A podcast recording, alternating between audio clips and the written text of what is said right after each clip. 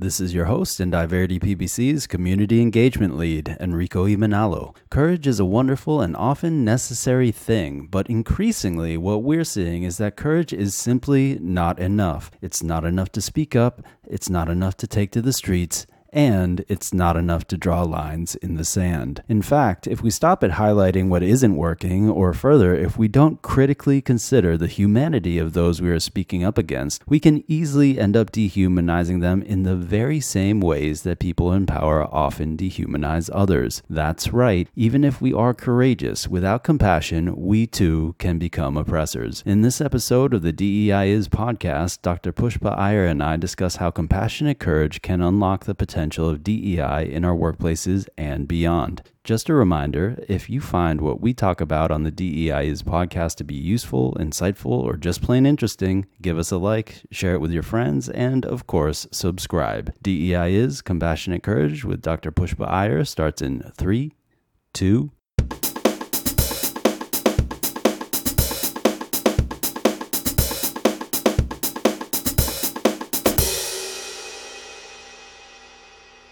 Hey everybody, this is Enrico Manalo with another episode of the DEI Is podcast. With me today is Dr. Pushpa Iyer, who is a strategically minded executive and thought leader with 25 plus years of experience championing international education, racial equity, and peace building efforts.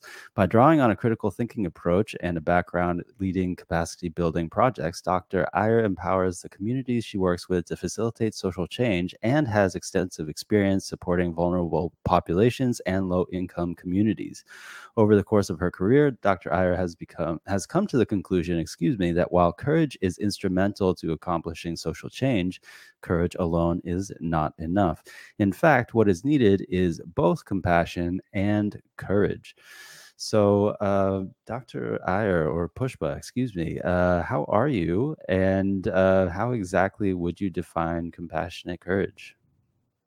Thank you, Enrico, first for having me, and to Diversity for also this invitation. It's really a pleasure to talk to you. I watched you, Enrico, in action in many other of the podcast series that you've had, and it's you're a great conversationalist, so I love to talk to. So it's really lovely to be here with you. So yes, Compassionate Courage is the initiative, that I lead. And I defined for myself, I think about courage as being sometimes true to your values. If you can stand up for your values at all times, obviously with all the discernment that you need to do given a context, but if you can be true to your values, if you're being true to it, then that's courage for me. And I see compassion as empathy in action. So often people talk about empathy and say putting yourself in the shoes of the other. I think it goes a step further for me with compassion. It's not just putting yourself in the shoes of the other, but literally, can you walk in those shoes with the other person? Like, can you actually accompany them through what it is that they are trying to convey, whether it's an emotion, whether it's an experience? So that's how I would define those two words. Yeah. Yeah, it's interesting that you take it there, because a lot of people, they are familiar with the word compassion, or they think they are, but if we go back to its roots, what it actually means is to have pain with, it's like to experience the same pain that somebody else is. Right. Yeah. It's not pity. It's not, I feel so bad for you. Yeah. And it's not empathy. It's not sympathy. It's something that's much deeper. Yeah. So thank you for opening that up for us. So I'd like to pivot to our audience real quick. What is your take on compassionate courage? What's one clear indicator that we are not only showing up courageously, but showing up in ways that don't oppress others? So that's what I was hearing at the heart of what you were saying about compassionate courage.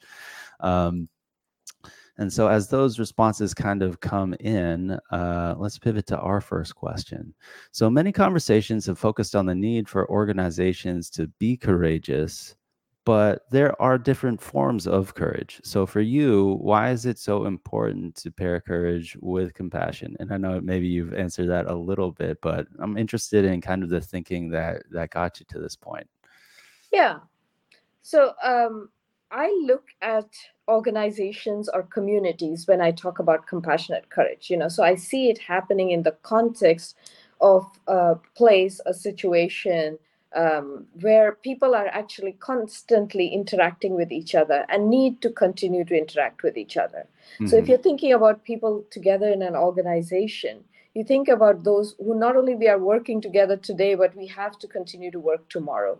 So right. The way we work with each other today matters a lot, right? In terms of how it'll look like tomorrow, what our relationship will look like, and why it's therefore so important for us to engage with people courageously, because we do need to engage in a way where we are able to talk about some very difficult things, things that hurt us, things that are making it challenging for us to be in a place. But at the same time, that courage or that staying true to your values by saying, no, I'm sorry, but this is who I am. This is how it works. Sounds great. But it has to be done also, I'm saying, in a compassionate way. You have to do it, because if you don't do it, the courage becomes, you know, there's a lot of conversations around calling out. It's about the public shaming. It's about the fact that you publicly, you know, broadcast in some way, and you expect some kind of repercussions on this person that you think has caused you harm or injury, which in certain contexts, trust me, that needs to be done too, that kind of public shaming. Yeah, absolutely. Certain types. And certain types of power that people hold. But in other times, most times, when we are to work with each other, when we continue to remain interdependent with one another, it's so important for us to be able to courageously engage, but do it with compassion. Do it in a way that really says, I want to listen to you, why you said this, why you did this, why you are acting in this way, or why are our policies, you know, in this format? What could we change? That ability to hear, that ability to be able to listen without judgment, those are some of the kinds of things that I am associating with compassion for us to say, let me really try to understand, let's say, where you are coming from, Enrico, and that helps me to engage with you, still with courage, but with that compassion firmly in place. So if I'm hearing what you're saying correctly, then I think what I'm hearing is in a situation where we're highly interdependent with people who might be different from us, there's a relationship there, even if it's not necessarily a relationship that we've chosen, but we still have to develop it. Yeah. The other thing that I'm hearing is sometimes we have to say the hard thing or to have a difficult conversation, as people like to say now. And so people kind of ramp up their willingness to do that by kind of, often it's through the lens of frustration or anger, but it often culminates in kind of finger pointing. And what a lot of people don't see is the person who's getting the finger pointed at them goes through humiliation at the very least, right? Yes. And so that creates these bad feelings that damage the relationship, frankly. And it doesn't make it easier for us to accomplish the things that we are trying to accomplish. Is exactly. That all fair to say? All that very fair to say. Exactly. We are a society full of divisions, and we are only deepening these divisions, you know, by this continued, methods that we use, you know, that we think, you know, when we are hurt, we have to be able to speak up. We have to be able to highlight, and we should. And I think there is a time and place for that too. But if we were thinking about it, even strategically, let's not even think about it as something coming from the heart, but even from the mind, you know, from the intellect, you still want to engage with, say, your peer, your colleague at work, or in a way that you want to continue to work with them. That should be the goal. So I think compassionate courage as an approach that I approach it is something that I think organizations would support, because they want to have a workforce that can actually work together, that will continue to interact with each other and to do it. But the compassionate courage approach does not leave out the leadership. It brings them in too. So that's why they may find it challenging maybe at some other times. Yeah, I can certainly understand that. And it also sounds like part of the whole idea of compassionate courage is, if we are trying to address our own harms, then why should we go around harming others if we want people to help us to address our harm? Like, am I getting that right? Yeah, exactly. It just does not make sense if you think about who we are as Homo sapiens humans that we are. We are interdependent. how much ever we'd like to think otherwise, we are totally interdependent on each other, and we become even more interdependent when we are in an environment like an organization or a small community group. You know, we are more interdependent. And the question really is, how do we get people to reach out to each other's humanity? And I think compassionate courage shows the way in that we are being true to ourselves. We still have the courage to stand up for ourselves, but we still do it in a compassionate way to say, okay, you, let me understand where you're coming from. So that kind of, it makes you a little bit more open, I think, in how you approach each other. Yeah. I'm kind of reflecting on conversations that I've had with other practitioners about activism, and I know that it's really easy, especially when you're in a crowd of people, to let emotion kind of carry you. Yeah. And that feeling of that collective anger, it's kind of intoxicating and it's kind of exciting, but ultimately, does it get us where we need to go? And from where I sit, I really don't think it does. And so I really hear you when you're saying that we need alternate means of creating broad-based social change. Yeah. So I'd like to pivot to our audience once again.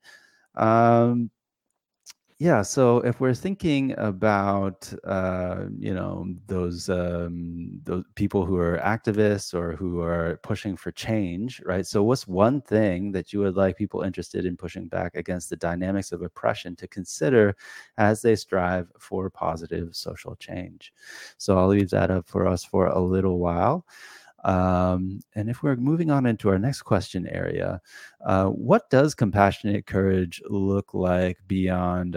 So earlier you were saying like calling someone out. Some of our viewers might be familiar with the idea of calling someone in. So rather than humiliating someone, creating space to like talk about things. Yeah. But beyond that, what does compassionate courage really look like? So I think compassionate courage is about a lot of work that you need to do internally in order for you to be able to engage externally. Mm. So that's the part that I am emphasizing on in this initiative. So it's not these magic tools that I can say, do this, do this, do this. But I'm saying, what is the kind of steps that you need to take? Because how do I hear somebody who I think has injured me or has harmed me? Right. Even if that's the feeling that I have, and even if that's the reality, how do I then get to engage this person? That's where the courage aspect comes in.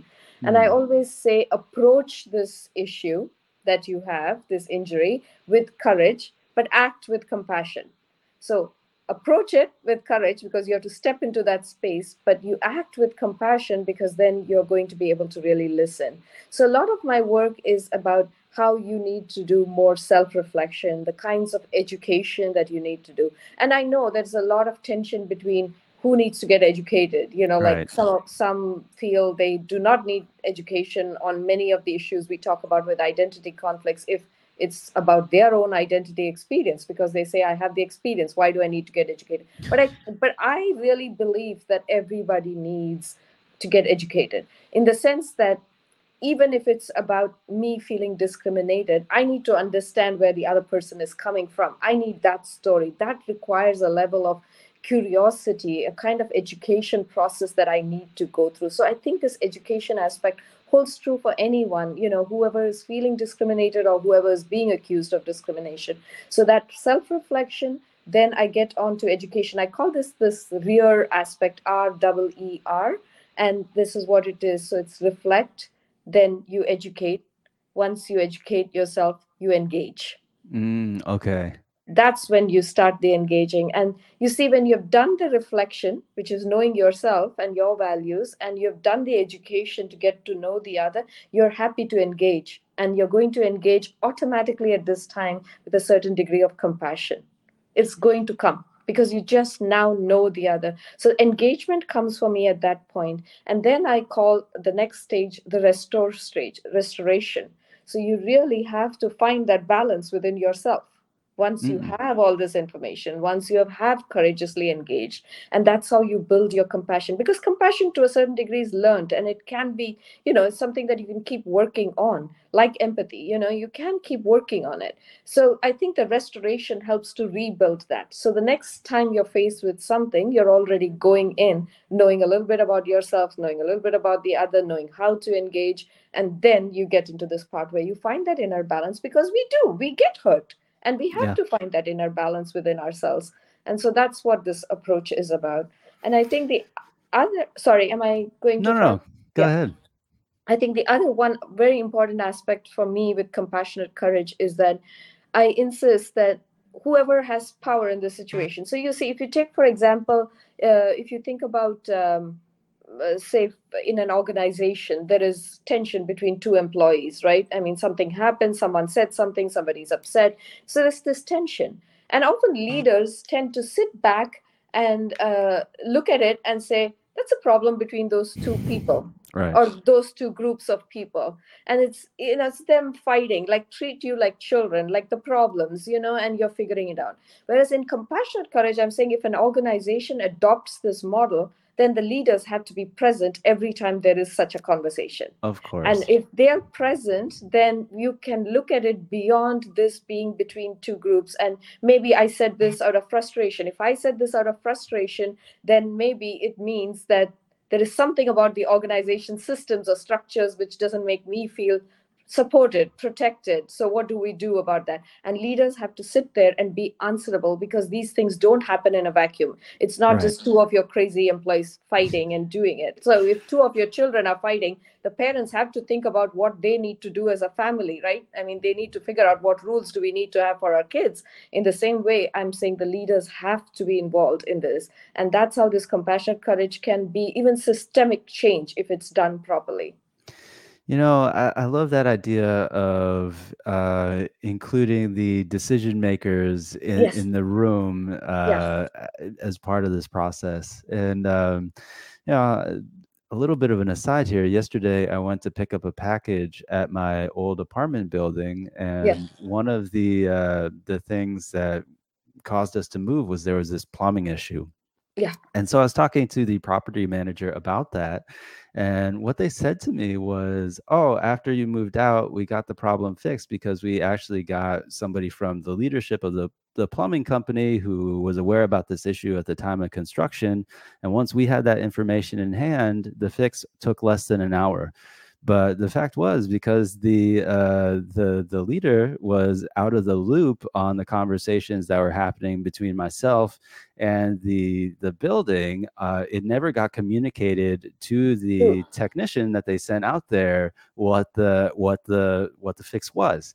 And this was something that was ongoing the entire time that I lived there. So like 18 months, and, you know, the plumbing itself took like 2 weeks or whatever. But if communication was set up the way that it needed to be, could have been done in less than a day. There you go. Yeah. Well, I mean, life is full of situations like that. And I'd like to say it gets easier, but hopefully this is something that can help. It also sounds like if you're practicing this as an organization, the work is individual, but what helps that individual progress is by seeing other people who are also engaged in that learning and creating an environment where everybody's doing this. Yeah. Nice. So I guess for me, that leads me to my next audience question, which is, how do you build your skills for advancing diversity, equity, and inclusion, or anti-oppression? Or in this case, it could even be conflict or other related things. So again, we'll wait for some responses to come in. If we're thinking about DEI specifically, what can adherents and practitioners of DEI, diversity, equity, and inclusion, expect to unlock by embracing compassionate courage?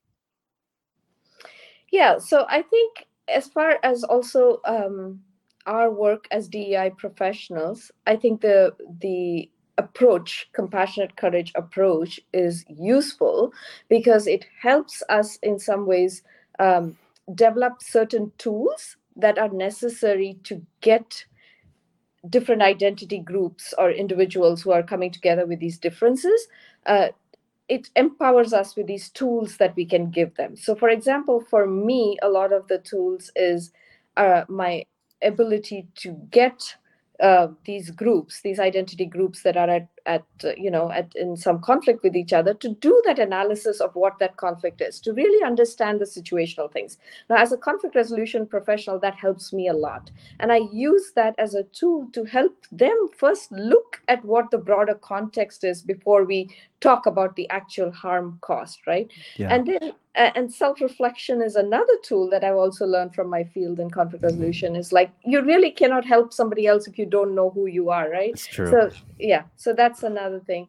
And then a third tool that I use, for example, as a DEI professional, that I can then pass on to others, who need that help and support, is storytelling. And, learning storytelling as a technique, as a tool for resolving these conflicts, and that helps you build both empathy and compassion as well when you listen and are able to listen. So listening is a big art in itself. And again, something you can train yourself in, but active listening, right? Being able to listen as well as ask the kinds of right questions that you need to stay engaged in that. So for me as a DEI professional, or for anybody else who's here, I would assume that you have your own tools. Some of these kinds of tools are sharpened because you don't judge based on one thing that has been said or done, or how, people are experiencing injury. You actually get to really analyze when I say conflict analysis, I mean, like, you look at everything right around the conflict. You look at who are the different groups of people involved, what is happening, who has power, all those kinds of things that you do. And then I also use, in my DEI work, I use certain steps in Compassionate Courage that people have to go through. And each step has certain tools, that people. So I do some trainings on Compassionate Courage. And that's what I would do, is like take people through these steps of how do you build courage and how do you build compassion and why you need to engage in that way. And I don't think any of us will lose in this world if we really try to understand each other and go in with compassion. Naming, shaming, humiliation, all these things, as I said before, I think are useful in certain contexts. They have to be done. But for most of us, that doesn't work. What we really need to see is other ways of how we make it work. So I really, I believe very strongly that this is the way to go. Yeah. And, something that came up for me as you were talking is in DEI circles, as we both know, people like to throw around that phrase, intent versus impact. Yes. As if it doesn't also apply to us, know? And I think that really sticks in my craw, honestly, because it's like, if we're saying that we are like, in another context, quote unquote, holier than thou, then what can we really expect? And so I guess what I'm getting at here is like, again, what is the impact of how we move through the world to advance racial equity, to address conflicts, to create positive change? And some of what I'm thinking about here is, and my background is also in conflict resolution. Yes. One of the things that you and I have discussed, Pushpa, is that the field of conflict resolution, that is academic conflict resolution, is deeply, deeply rooted in a Judeo-Christian, Western European, and English context. And that carries baggage. That carries a lot of baggage. That's thousands of years, right? Yeah. It can't not. And so to show up with our conflict resolution tools, especially in other cultural contexts, and tell people this is how we resolve conflicts, is also an act of imperialism. Absolutely. But that's why I 100% I'm with you, and you are aware of some of my work with decolonization. And this is kind of what I'm trying to do, is also look at into our field, how we think about neutrality, for example, what that really means in the field versus what we think comes from other other traditions and other ways of people looking up. So when I therefore take the tools, I take it as literally saying, we develop it in that cultural context. So I can say conflict analysis, but I don't have to do the conflict analysis using the theories necessarily, that don't necessarily make sense to somebody in another part of the world. We can come up with our own ground theories, we can come up. But I think that step is important to do that analysis. Same thing I do for self-reflection. You don't have to do it in a journal. You don't have to put it down in writing if you're embarrassed. You don't have to talk about your very deeply personal thoughts if that's not something that works in your culture. You can talk about something else. But it's more about knowing yourself, and there are ways you can know yourself and to do it without even telling anybody else. Just do it for yourself, you know. So I try to adapt the tools the way I do, but you raise a very important point, to be very conscious that when we are doing that, to be very aware and conscious of who the people are that we are working with, so that we can adapt that tool, or we can, you know, explain that tool in a way that really resonates with people from different traditions and different cultures. But yes, I think, you know, telling people to, you know, to tell stories is across cultures, it's everywhere. It's how those stories are told. You know, we don't need to have a beginning and a middle and an end as we tell people. We can do it in different ways. So absolutely. You know, we've been talking quite a lot about analysis in this last part, but something I've been doing with my clients a lot recently is so in the conflict resolution field, we often will use things like a conflict map to figure out where there's intersections or like a conflict matrix, something like that, but a visual representation of where we're butting up against things. And so I found great utility in using the same kind of thing for my DEI work, because if somebody has to draw you a picture of how they're moving through the world, then you'll often see them kind of slow down and pause, and you'll see the wheels turning and like, oh, do I want to be moving through the world like that? And the answer is often, it's not entirely no, but it's like, oh, I like these parts, but yeah, I really want to like work on these parts, or like, that's not what I want at all. Exactly. And the great thing about that is in conversation, we can like, depending on how we frame things, somebody might misinterpret what we're saying. But if we're collaborating on a map or something, that allows us to get into the analytical space without getting tripped up on certain phrasings or things like that, because we can just see it. So I'm just kind of curious if you've had experiences with your clients in Compassionate Courage that were like, you know, surprised you, or you just thought were really great. You know, I feel that like you, I have tried mapping as well with different groups. Again, not necessarily the way we necessarily learned it, taught it, you know, but more with the idea of adapting to whatever, you know, whatever really resonates with them in terms of both locating themselves, finding themselves in the broader context of what is going on, as well as locating other people. And I've had some surprises along the way of how they see those relationships based on how I was necessarily brought into that context and told that this is what, you know, this is the relationship between these two groups and this is the context. But when you ask them, I have found many surprises, which makes me say, and I agree with you in many ways, is that the more that they can be creative in those process, it's not only like revealing to us as the people who are coming in as the DEI professionals, but it's also very revealing to themselves, because that's not how they saw it. And I have had some, not necessarily, I wouldn't call it surprises, but I've had breakthroughs in people seeing power relationships when doing that. Because what they thought as them being completely powerless, you know, changes when you start putting people in those kinds of maps and really seeing yourself. So, yes.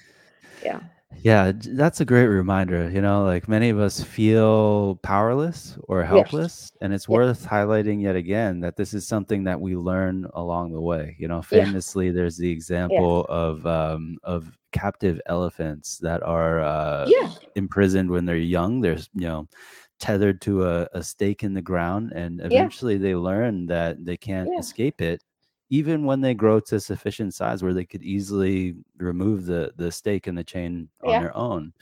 So this is something that is unfortunately deeply prevalent throughout our societies, and sometimes all we need is a new way of looking at things. So exactly. In our last couple of minutes here, you know, I've had the Compassionate Courage website scrolling across the screen here, and for those who are listening in, that is https://centerforconflictstudies.org/cchome.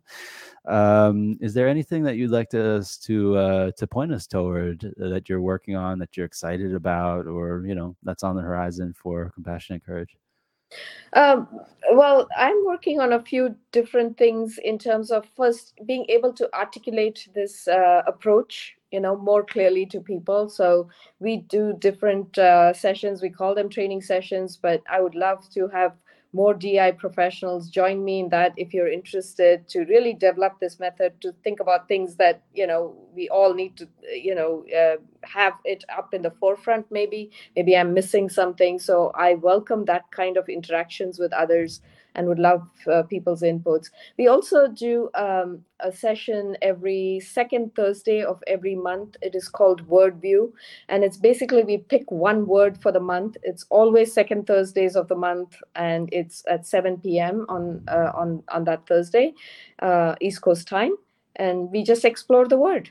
And we use this as a way to both educate ourselves, but also to engage with others, you know. So our last word was respect, you know, so it's really like, what does respect mean to us, and what does it mean to me? And, you know, how do we engage with each other with respect? And I have to say those conversations have been absolutely wonderful in terms of just learning, but also, you know, just engaging with different groups of people. So anybody interested, please join us for that as well. You know, most welcome. Great. And were there any responses from that respect conversation that really have stuck with you? I think we got stuck in the fact in the very end, which was fantastic, that respect is when you are working and engaging with the humanity in the other person. Nice. Because it started with, you know, well, we notice disrespect. We don't really notice respect, you know. It's only when we are disrespected, we say there's no respect, right? Right, we don't really define respect. And people are different things, you know, it's about being kind, about caring and doing this. But in the end, it came down to humanity, which I thought was a beautiful way for us to conclude. And what a wonderful way for us to conclude as well. So Pushpa, thank you so much for joining us today. I know that there was a lot to get to this point. So again, really thank you so much for sticking with it and for joining me today.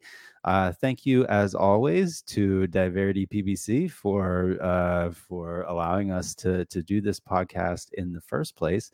And if you are looking for people and culture experts like Pushpa, please do head to our website, which is www.diverity.com. That's diverity.com. And if you're an organization, you can join us as well. You can take a look at our beta, but if you're a practitioner, then see if Diverity is right for you. We do a lot of community building, and we get to chat with wonderful people like Pushpa. So we hope to see you. Thank you, Enrico. Thank you so much. And thank you, everyone, for joining. All right. Bye. Bye-bye. Enrico here. Thanks so much for tuning in to the DEI Is podcast. If you're walking away from this episode feeling like you've learned something, saw something from another angle, or if you just enjoyed it, give us a like, share it with your friends, and please subscribe. More people tuning in means that it's more likely that Diverity will catch the interest of investors, which is crucial for us to take things to the next level in addressing the inequities that DEI practitioners face under the current norms, standards, and practices of DEI consulting. Building a diverse, equitable, and inclusive organization is hard, but finding DEI expertise and services shouldn't be. If you're looking, you know where to find us. Till next time, this is Enrico Manalo. See you soon.